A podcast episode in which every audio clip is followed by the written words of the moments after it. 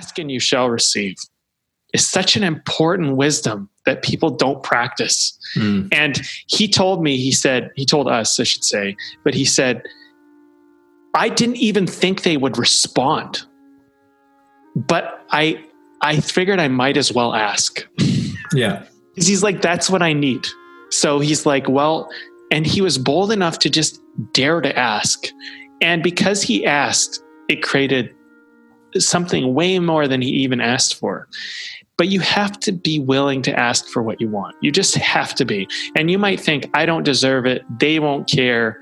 There's there, it, and and maybe you won't get the answer. Maybe you won't get the dream come true. But like, get in the practice of asking for what you want because I have found that in my own life this to be very true. People do want to give you what you want.